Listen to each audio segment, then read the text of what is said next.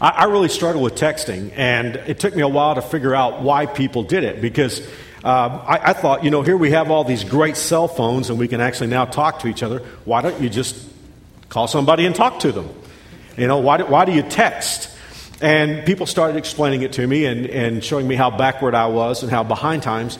And, and, they would say things like, Well, Mark, think about this. If you call someone and you're in a meeting or something, or they're in a meeting, maybe they can't talk to you. And the great thing about texting is that you, you can, even in the middle of a meeting or something, you can read a text message. And, and it's a very personal thing. There's all these abbreviations. And when you, you know, when you talk to someone on the phone, they can be real verbose and they can take a long time to get to the point, but texts get right to the point, and they have an expeditious way of getting to the point.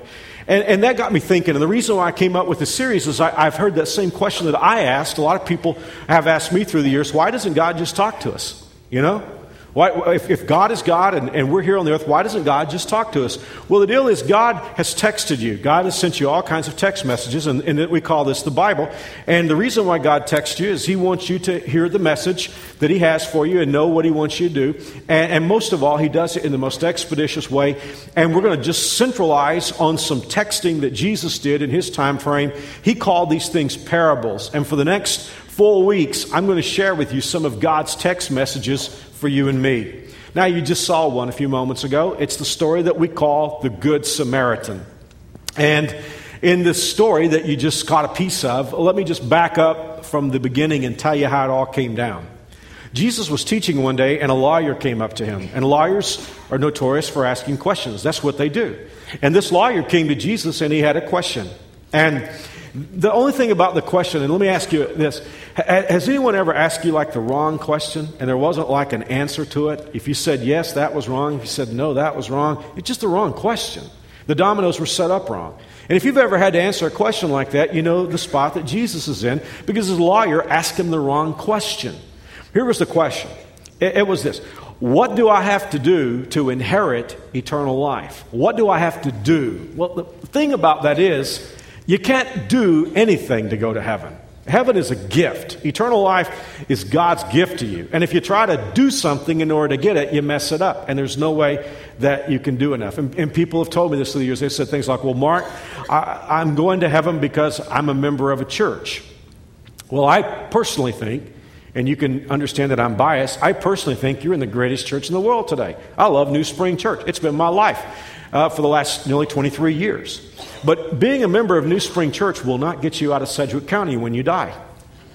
I love this church, but joining a church will not get you into heaven. People say, "Well, I, am going to keep the Ten Commandments." Great. How are you doing with that?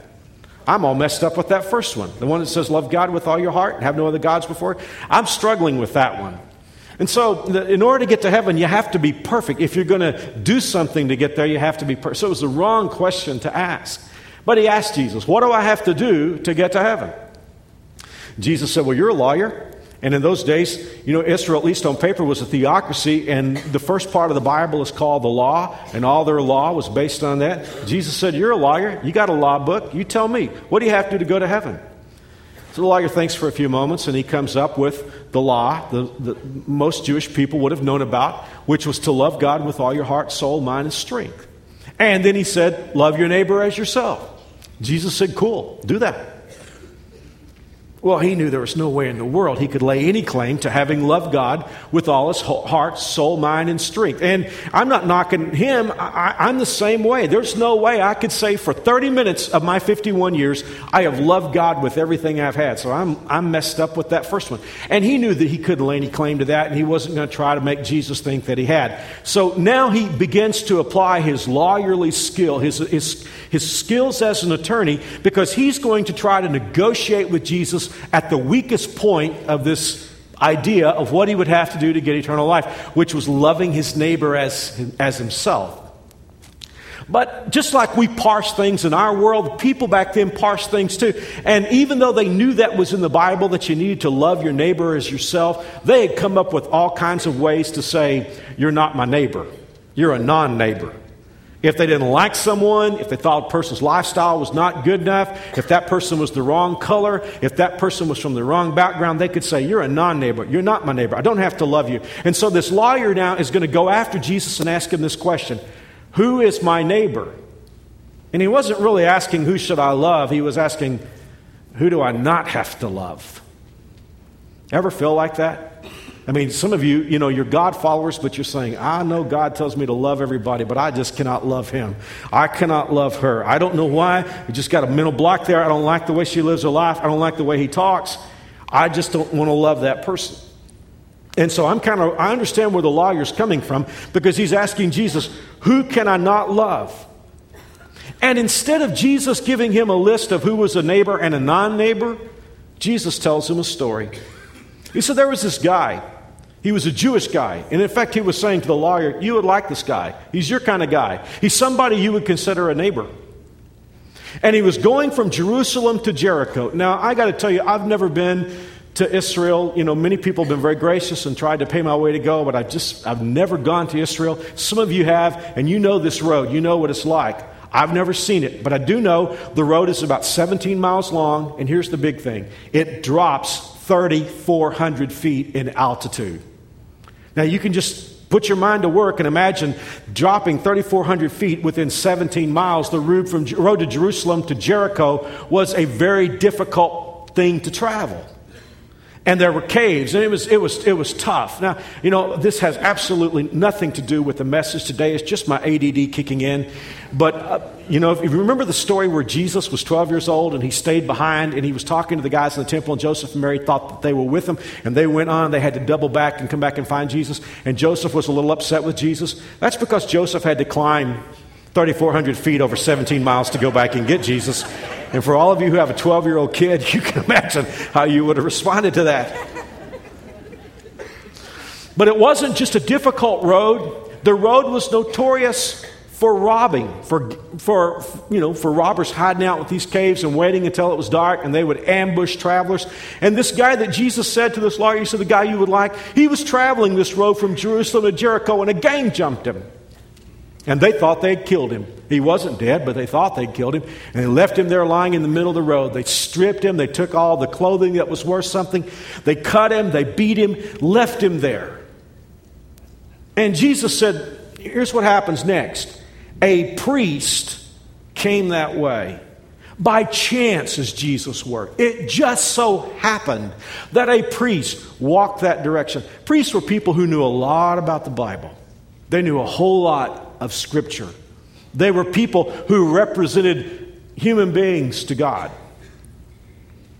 And so I'm, I'm tracking with this lawyer here who's listening to Jesus tell the story. And Jesus had said this, you know, uh, it just so happened, you know, here's a guy lying in the road, just so happened that a priest walked that way. And if I'm that lawyer, I'm thinking to myself, I know what's going to happen next. I don't even have to hear the rest of the story. This priest, this guy who knew a lot about the Bible, he's going to come over and help this guy who's hurt and lying there. But that wasn't what happened in Jesus' story. Jesus said, didn't happen. Priest, instead of going to help the guy, walked over to the other side of the road and just ignored him. Next, the Bible says, Jesus' story says, as he's texting this thing out, he says, a Levite's coming that way. Levites were not necessarily priests, they were guys who just served. They, they were like people who volunteer at church. They're the doers, the hands on kind of people. If I'm the lawyer, I'm thinking, okay, I got this now because, you know, maybe this preacher, maybe this guy who knew a lot about the Bible, maybe this guy's passing him by for some reason, but the doer, the hands on guy, he's going to go over and help him. But Jesus said, no, it didn't happen. The Levite, the guy who volunteered at church, he walked to the other side of the road and passed him on by, left him lying there on the road. Jesus is still going. Along comes a Samaritan. Oh, no. The Samaritans were from the wrong side of the religious tracks. They were half breeds. They were people who struggled to know who God was. They were, many of them, in idolatry. And here, think about the way Jesus is setting up this story with this piece of information. If a good Jewish person, especially a priest or a Levite or a lawyer, if, if a good Jewish person saw a Samaritan walking toward them on the same side of the street, they would cross over to the other side to make sure that they did not get defiled by walking on the same dust that a Samaritan walked on. They called, the Jewish leaders called the Samaritans dogs, and they weren't thinking about your pet poodle when they called them dogs. I say that because I have a pet poodle. but what they would do, they, they just insulted. And so I could just hear this lawyer thinking, you know, what's going on here? This Samaritan is going to finish him off. The guy's lying there on the road. Surely the Samaritan's not going to help. But in Jesus' story, he said, no. The Samaritan did three things. He walked over to where he was, and then he bound up the wounds, the cuts, the knife marks, where there was open bleeding going on. He, he bound up and closed up the wounds, and he poured in a wine, which would have been an antiseptic, and he put ointment or oil to, to give him comfort. And then he picked him up and put him on his own animal and took him to a hotel and paid three, think about this, three weeks of a hotel bill. He paid the hotel guy and he said, Listen, take care of this guy. And when I come back at the end of my business trip, if he's cost you any more than this, I'll pay for it. Think about this. He came where he was, he cared about him, and he did something about it. Now Jesus turned to the liar and said, Who do you think was the real neighbor in the story here?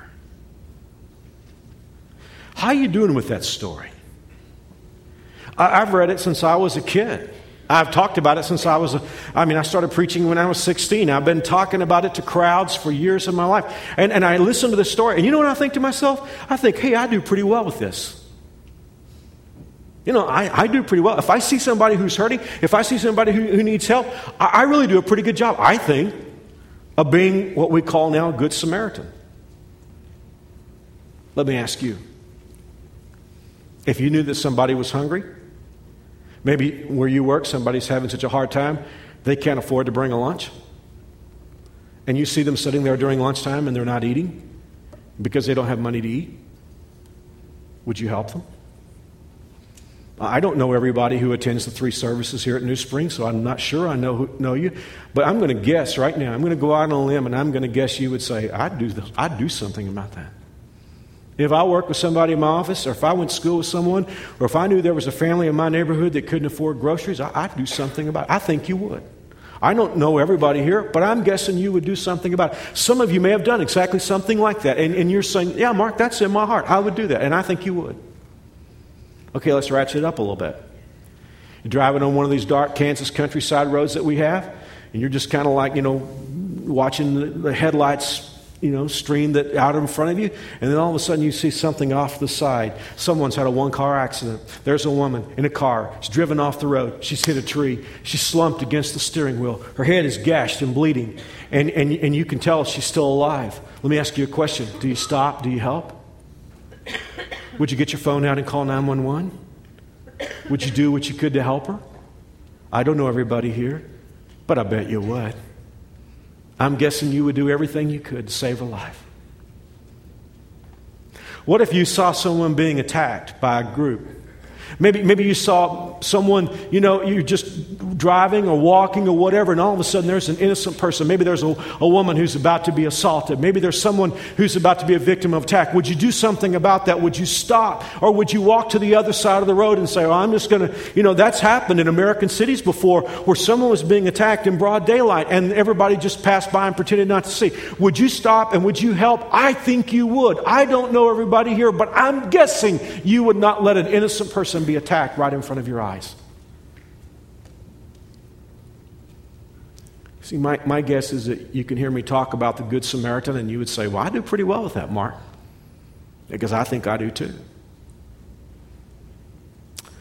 But there's one blind spot that many, many God followers have.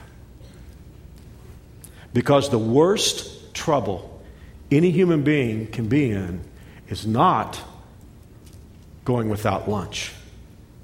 It's not being in an automobile accident.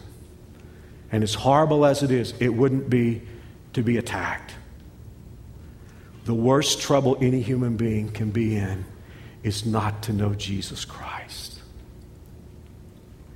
And many of us who are Christ followers, maybe even new springers, I mean, many of us who would not let someone go without lunch, many of us who would not let someone languish in an automobile accident without help, many of us who would put our lives on the line to protect an innocent victim will walk past people we love very much who don't know Jesus and will walk to the other side of the road and we'll never say anything to them.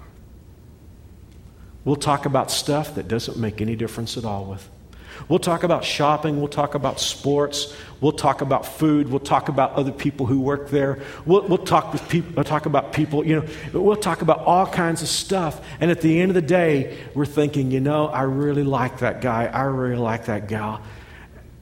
But I've never said anything about Jesus. Why do we walk to the other side of the road? I mean, Jesus talks a lot about what happens after life. See, here's the deal this life is very short. At most, we're going to live about 100 years, and then we're going into eternity. And the Bible says it does make a difference where you go. There are two places to go when this life is over. And I'm not spelling this out. Jesus spelled it out. Jesus said you either go to heaven to live with God forever, or a person goes to hell to be without God forever. Let's say something for a moment. Let's suppose for a moment there is no hell. Let's suppose, you know, the place that Jesus talked about where people go without Christ, where they spend eternity. Let's just suppose for a moment that there is no hell. Let's just say that there's only heaven. People either go to heaven or they don't go to heaven. We talked about it during the Tomorrowland series. Heaven is awesome. God is there. People don't get sick there. People don't die there. People don't age there. People enjoy. I mean, it's everything God destined us to experience. If you love somebody, let's say there's not even a hell. Let's just say it's either heaven or not heaven. Could you even walk by somebody that you love very much if all that was going to happen was that they would miss heaven? But that's not the whole story.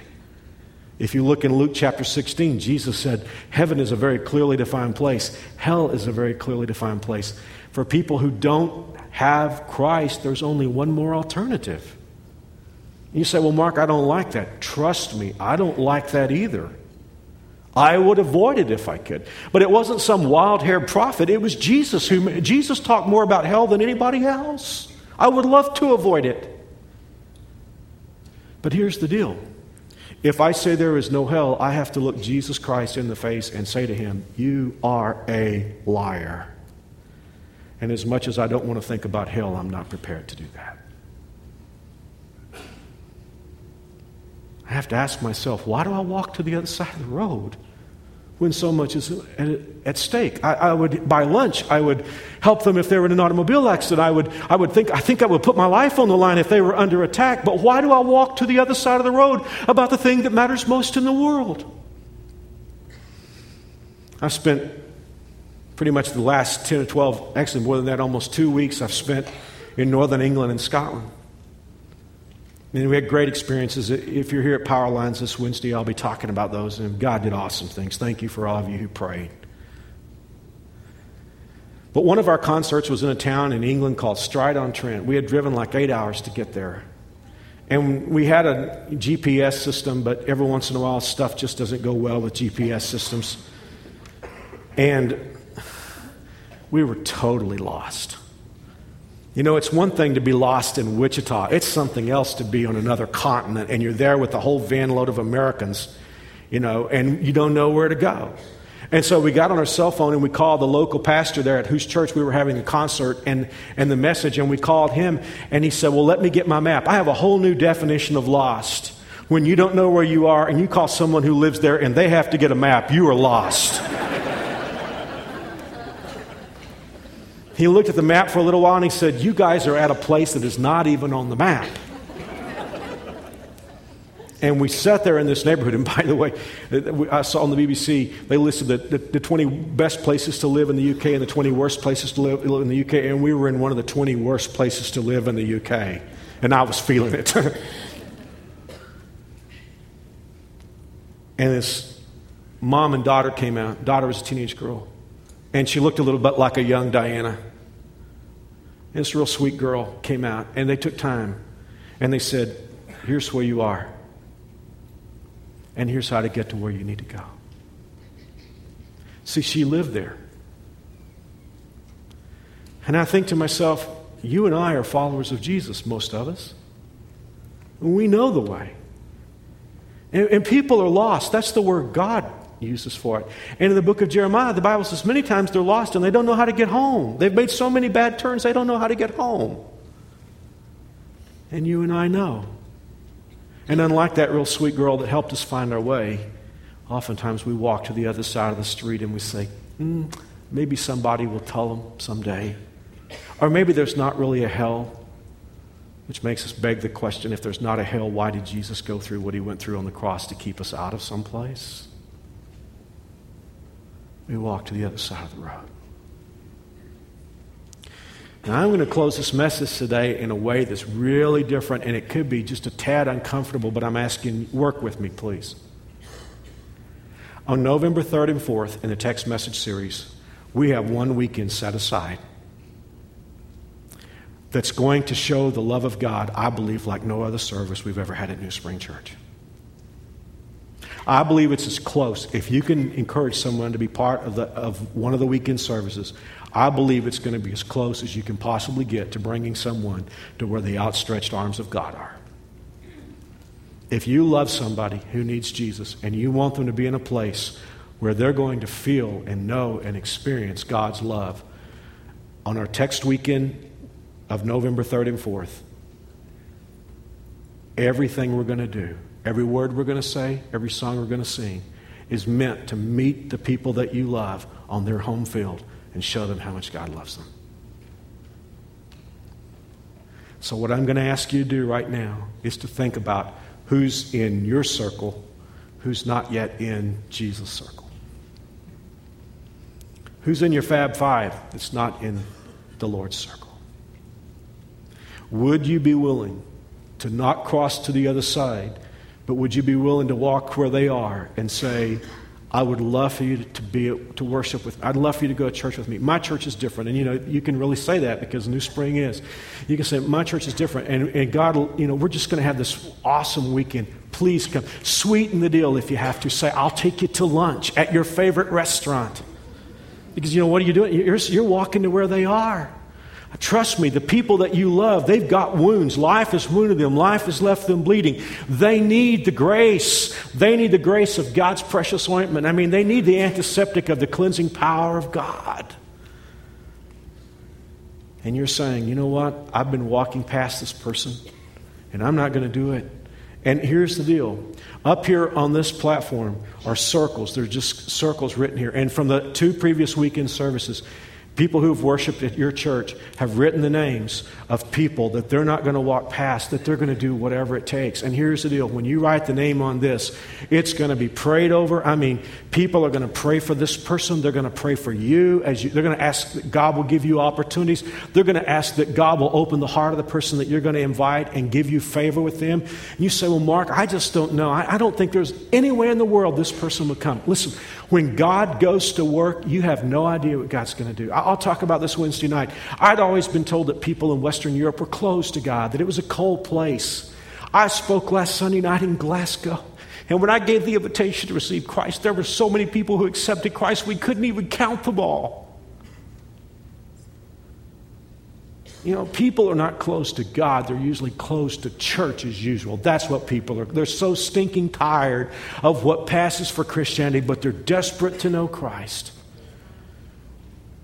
And so, what I'm going to ask you to do right now is so different from the way we normally close the service. I know you're in the balconies, some of you in the galleries, but if you know somebody and you're saying, I'm going to talk to this person, I'm going to just try my best to encourage them to come for November 3rd or 4th to one of these really, really important text message, text message weekends. Such an important weekend, November 3rd and 4th. Man, please. It might be a neighbor, might be somebody you go to school with. You say, Mark, I don't even know their name. It's just that, that girl in third hour class, or it's just that guy that works at that workstation. It's just that guy that wears the ACDC shirt. It's just, I don't know. But God will know who they are and just write a description. But I'm going to ask you to do something. We just get out of your seat right now and come on down and just say, I'm going to put their name right down here on the list. Come on, right now, wherever you are. You say, I care about, I'm not walking to the other side of the road. I'm, and you say, I'm in the middle of a pew. That's okay. People will let you out. You say, I'm not walking to the other side of the road. I'm going to put their name here. And we're going to pray for you and pray for them that God will open their hearts. And there's just a little time right now. You come on right now if God's put somebody in your mind.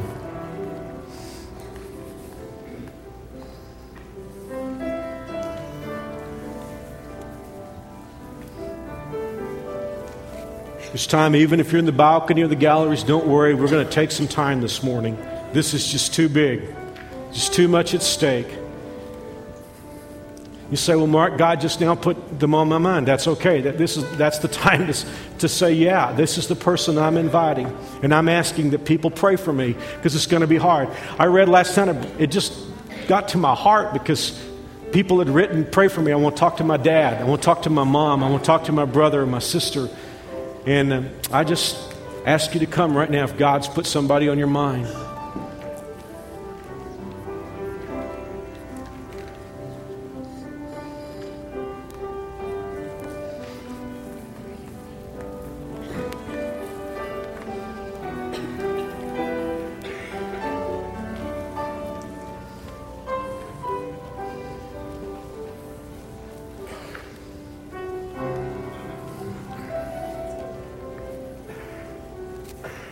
Still time.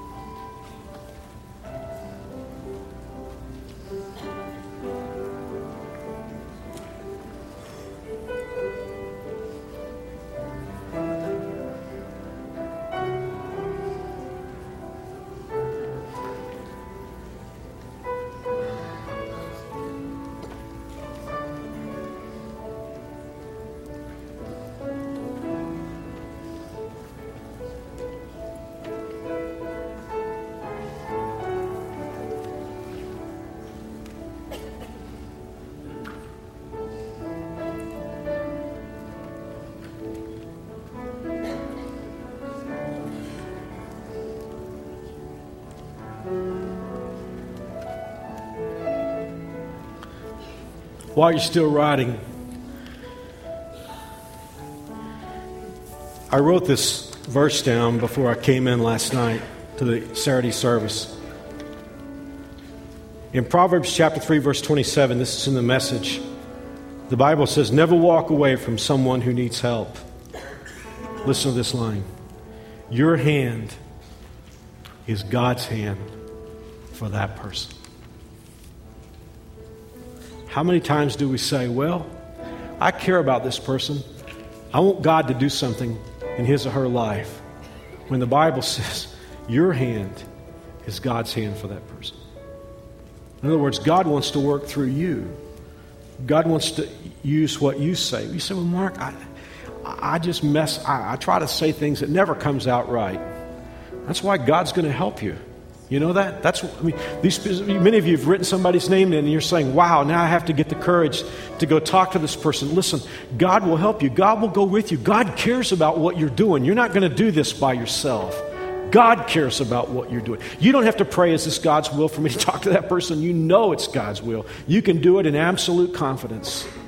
And so I'm going to encourage you, please, whatever it takes, encourage people to be here November 3rd and 4th, or one, 3rd or 4th for those one of those weekend services.